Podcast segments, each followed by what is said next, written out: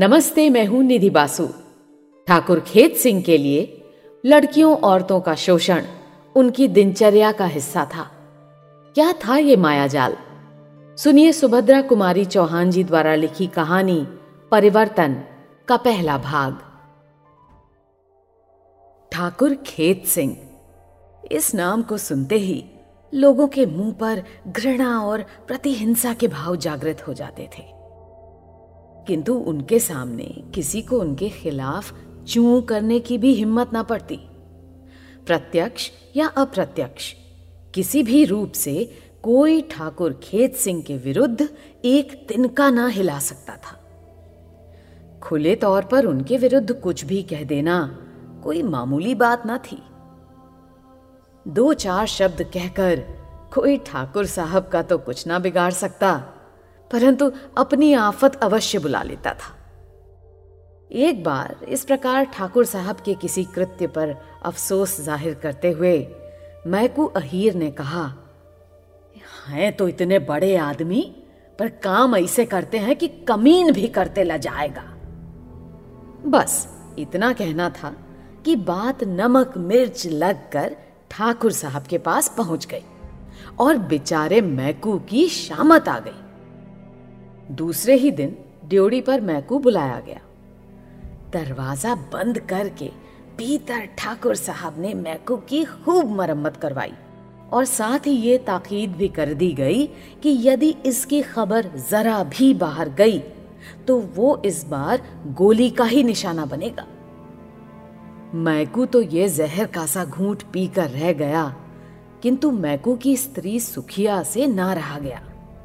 उसने दस बीस खरी खोटी बककर ही अपने दिल के फपोले फोड़े।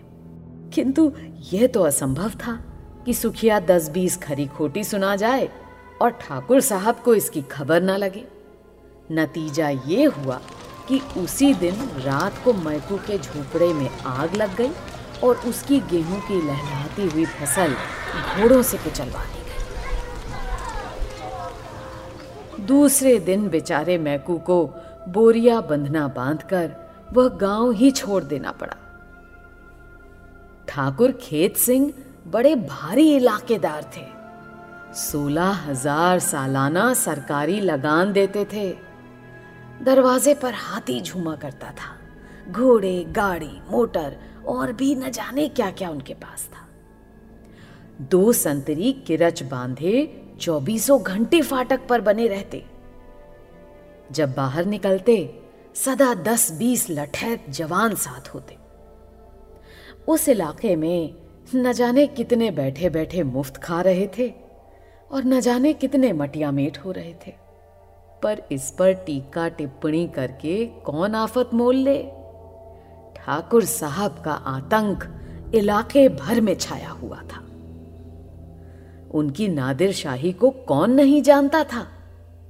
किसी की सुंदर बहु बेटी ठाकुर साहब के नज़र तले पड़ भर जाए और उनकी तबीयत आ जाए तो फिर चाहे आकाश पाताल एक ही क्यों ना करना पड़े, किसी न किसी तरह वह ठाकुर साहब के जनान खाने में पहुँच ही जाती थी।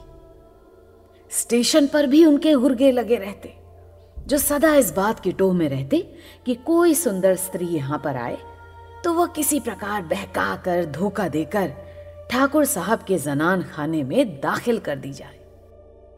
इसके लिए उन्हें इनाम दिया जाता। उड़ाया हुआ माल जिस कीमत का होता, इनाम भी उसी के अनुसार दिया जाता था। ठाकुर साहब के सब रिश्तेदार उनकी इन हरकतों से उनसे नाराज़ रहते थे। प्राय उनके घर का आना जाना छोड़ सा दिया था। किंतु ठाकुर साहब अपनी वासना और धन के मद से इतने दीवाने हो रहे थे कि उनके घर कोई आवे चाहे ना आवे, उन्हें जरा भी परवाह न थी। हेत सिंह ठाकुर साहब का चचेरा भाई था। छुटपन से ही वो ठाकुर साहब का आश्रित था। ठाकुर साहब हेत सिंह पर स्नेह भी सगे भाई की ही तरह रखते थे। वह बीए फाइनल का विद्यार्थी था। बड़ा ही नेक और सच्चरित्र युवक था। ठाकुर साहब के इन कृत्यों से हेत सिंह को हार्दिक घृणा थी। आप सुन रहे हैं सुभद्रा कुमारी चौहान जी द्वारा लिखी कहानी परिवर्तन का पहला भाग। प्रजा पर ठाकुर साहब का अत्याचार, उससे सहा न जाता था। एक दिन इसी प्रकार किसी बात से नाराज़ होकर उसने घर छोड़ दिया। कहाँ गया? कुछ पता नहीं। ठाकुर साहब ने कुछ दिन तक तो उसकी खोज करवाई। फिर उन्हें इन व्यर्थ की बातों के लिए फुर्सत ही कहाँ थी? वे तो अपना जीवन सफल कर रहे थे। एक वर्ष बाद एक दिन वह फिर गाँव में आया और उसी दिन ठाकुर साहब के यहाँ एक कुम्हार की नवविवाहिता सुंदर बहू उड़ा कर लाई गई थी। कुम्हार के घर हाय हाय मची हुई थी। उसी समय हेत सिंह उधर से निकले। उन्हें देखते ही कुम्हार ने उनसे अपना दुखड़ा रोया। हेत सिंह का क्रोध फिर ताज़ा हो गया। इसी प्रकार के एक किस्से से नाराज़ होकर हेत सिंह ने घर छोड़ा था। कहाँ तो वह भाई से मिलकर पिछली नाराज़गी को दूर करने आए थे। कहाँ फिर वही किस्सा सामने आ गया। वही प्रतिहिंसा के भाव फिर से हृदय में जागृत हो उठे। घृणा और क्रोध से उनका चेहरा लाल हो गया। जेब में हाथ डालकर देखा, रिवॉल्वर भरा हुआ रखा था। अब हेत सिंह घर पहुँचे। उस समय ठाकुर साहब अपने मुसाहिबों के साथ बैठे थे। हेत सिंह को देखते ही बड़े प्रसन्न होकर बोले, आओ भाई हेत सिंह, कहाँ थे अभी तक? बहुत दिनों में आए। बिना कुछ कहे सुने ही तुम कहाँ चले गए थे? हेत सिंह ने ठाकुर साहब की किसी बात का उत्तर नहीं दिया। वो तो अपनी ही धुन में था। भैया, क्या मन का कुम्हार की बहू घर में है? यदि है तो आप उसे वापस पहुंचवा दीजिए। ठाकुर साहब की त्योरियाँ चढ़ गई। क्रोध को दबाते हुए बोले, हेत सिंह, तुम कल के छोकरे हो। तुम्हें इन बातों में न पड़ना चाहिए। जाओ भीतर जाओ, हाथ मुँह धोकर कुछ खाओ पियो। हेत सिंह ने तीव्र स्वर में कहा, पर मैं कहता हूँ, मन का कुम्हार की बहू को आप वापस पहुंचवा दीजिए। मैंने एक बार तुम्हें समझा दिया ना कि तुम्हें मेरे निजी मामलों में दखल देने की ज़रूरत नहीं है। फिर भी मैं पूछता हूँ कि आप उसे वापस पहुंचाएँगे या नहीं। मैं तुम्हारी किसी बात का उत्तर नहीं देना चाहता। मेरे सामने से चले जाओ। हेत सिंह अब न सह सके। जेब से रिवॉल्वर निकालकर लगातार तीन फायर किए। किंतु तीनों निशाने ठीक न पड़े। ठाकुर साहब जरा ही इधर उधर हो जाने से साफ़ बच गए। हेत सिंह उसी समय पकड़ा गया।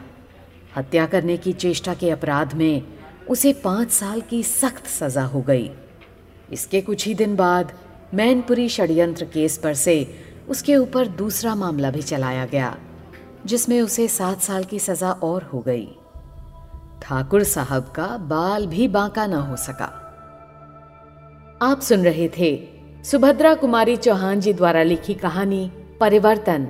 का पहला भाग। वाचन था निधि बासु का।